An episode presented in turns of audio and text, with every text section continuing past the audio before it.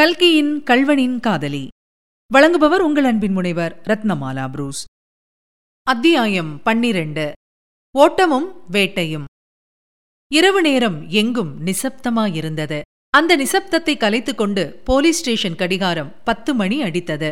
முத்தையன் அடைக்கப்பட்டிருந்த அறைக்குள் வெளிச்சம் கிடையாது.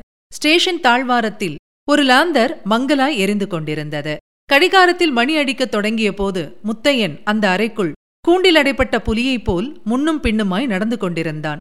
கடிகாரத்தின் மணி ஓசை கேட்டதும் அவன் நின்று ஒன்னு ரெண்டு மூணு என்று எண்ணிக்கொண்டு வந்தான். பத்து மணி அடித்து நிறுத்தியதும் மறுபடியும் அவன் பரபரப்பாக நடந்தான். பத்து மணி பத்து மணி அபிராமி தனியா இருப்பாள் தனியா இருப்பாள் அந்த கிராதகன் ஒருவேளை வந்தால்?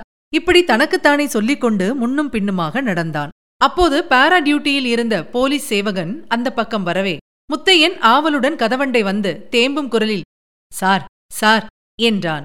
போலீஸ்காரன் அவனை உற்று பார்த்து என்னடாப்பா சாரு மோரு என்ன சமாச்சாரம்? என்று கேட்டான். எனக்கு ஒரு உபகாரம் நீங்கள் செய்ய வேண்டும். அதை என் உயிர் இருக்கிற வரைக்கும் மறக்க மாட்டேன். என் தோலை உங்களுக்கு செருப்பாய் தைத்து போடுவேன். இதற்குள் அந்த சேவகன் வேண்டாமடா அப்பா வேண்டாம். எங்களுக்கெல்லாம் சர்க்காரிலேயே செருப்பு தைத்து கொடுக்கிறார்கள். ஏதோ உபகாரம் என்றாயே அது என்ன சொல்லு? என்றான். ஐயா அரை மணி நேரத்துக்கு என்னை விடுதலை பண்ணுங்கள். வீட்டுக்கு போய் பார்த்துவிட்டு உடனே திரும்பி வந்து விடுகிறேன். உங்களுக்கு ஒன்றும் கெடுதல் வராது.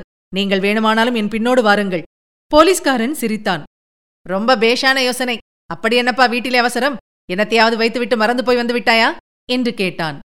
ஐயா நீங்களும் அக்கா தங்கைகளுடன் பிறந்திருப்பீர்கள். என்னுடைய தங்கை வீட்டிலே தனியா இருக்கிறாள். அதுவோ தெருக்கோடி வீடு. அவளை யாராவது தெரிந்தவர்கள் வீட்டில் கொண்டு போய் விட்டுவிட்டு உடனே திரும்பி வந்து விடுகிறேன். போலீஸ்காரன் இதற்கு இடி இடி என்று சிரிக்கத் தொடங்கிவிட்டான். அண்ணே அண்ணே இங்கே வா. என்று கூப்பிட்டுக் கொண்டே சிரித்தான்.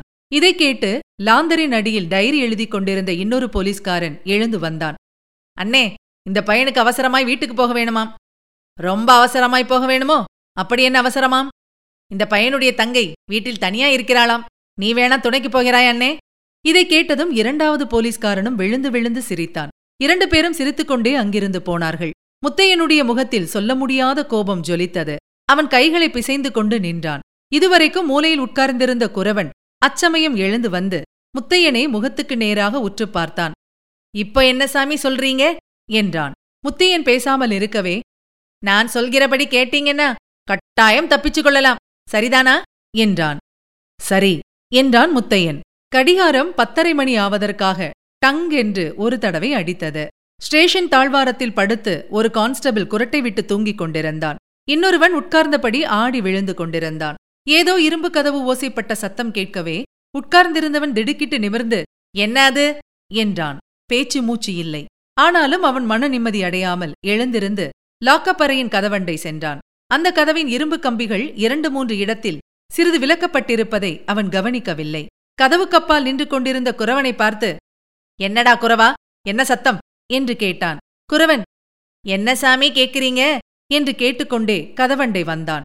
வந்தவன் பழிச்சென்று கைகளை கம்பிகளின் வழியாக வெளியே நீட்டி அந்த போலீஸ் சேவகனின் கழுத்தை கெட்டியாய் பிடித்துக் கொண்டான். போலீஸ்காரன் என்ன திமிரியும் அந்த பிடியிலிருந்து விடுவித்துக் கொள்ள முடியவில்லை. அவனுடைய விழிகள் பிதுங்கின. இதற்குள் முத்தையன் கம்பி விலக்கப்பட்டிருந்த இடத்தின் வழியாய் கையை நீட்டி போலீஸ்காரன் பையிலிருந்த சாவியினால் பூட்டை திறந்து தாழ்பாளையும் விலக்கினான் உடனே வெளியில் வந்து குரவன் சொன்னபடி போலீஸ்காரன் வாயில் துணியை வைத்து அடைத்தான். தன்னுடைய மேல் துணியினால் அவன் கைகளையும் இறுக்கிக் கட்டினான். குரவன் மின்னல் மின்னும் நேரத்தில் வெளியே வந்து அந்த போலீஸ்காரனுடைய கால்களையும் கட்டி கீழே உருட்டியதும் இரண்டு பேரும் ஓடிப்போய் வாசல் கதவை திறந்தார்கள். அந்த சப்தம் கேட்டு தூங்கிக் கொண்டிருந்த போலீஸ்காரன் திடுக்கிட்டு விழித்துக் கொண்டான். வாசல் கதவை திறந்து கொண்டு இரண்டு பேர் ஓடுவதை பார்த்ததும் டேஞ்சர்! எஸ்கேப்! ஷூட்! ஷூட்! என்று கத்திக்கொண்டே தன் கையில் இருந்த துப்பாக்கியை எடுத்து சுட்டான். குண்டு ஸ்டேஷன் கூரை மேல் போய் தாக்கி கட்டிடம் கிடுகிடுக்கச் செய்தது. வெளியில் வந்த முத்தையன் குறவன் என்ன ஆனான் என்று கூட திரும்பி பார்க்கவில்லை. கோதண்டத்திலிருந்து கிளம்பிய ராமபாணம் என்பார்களே அதுபோல அவன் நேரே தன்னுடைய வீட்டை நோக்கி ஓடினான். இரவு நேரமாகையால் வீதிகளில் ஜன நடமாட்டமில்லை. ஆனால் அவன் ஓடிய வழியில் தெருநாய்கள் எல்லாம் குறைத்தன சில நாய்கள் அவனை தொடர்ந்து ஓடி வந்தன. அதையெல்லாம் அவன் பொருட்படுத்தாமல் சந்து பொந்துகள் வழியாக புகுந்து அதிவேகமாய் ஓடினான். கடைசியில் வீட்டை அடைந்தான். கதவு சாத்தியிருந்தது. வீட்டிற்குள் விளக்கு இல்லை. முதலில் கதவை மெதுவாக இடித்தான். பிறகு ஓங்கி இடித்தான். அபிராமி அபிராமி என்று கம்மிய குரலில் அலறி அழைத்தான். பேச்சு மூச்சு இல்லை. கொஞ்ச தூரத்தில் போலீஸ்காரர்கள் கூச்சலிட்டுக் கொண்டு ஓடிவரும் சத்தம் கேட்டது. சட்டென்று கதவின் நாதாங்கி இருக்கும் இடத்தை பார்த்தான். கதவு வெளிப்புறம் பூட்டப்பட்டிருப்பதைக் கண்டான். ஐயோ அபிராமி அபிராமி நீ என்ன ஆனாய்? எங்கே போனாய்? இதுவரை நீங்கள் கேட்டது கல்கியின் கல்வனின் காதலி. வழங்கியவர் உங்கள் அன்பின் முனைவர் ரத்னமாலா புரூஸ். மீண்டும் அடுத்த அத்தியாயத்தில் சந்திக்கலாம். தொடர்ந்து இணைந்திருங்கள். இது உங்கள் தமிழோசை எஃப்எம் இதெட்டு திக்கும் எதிரொலிக்கட்டும்.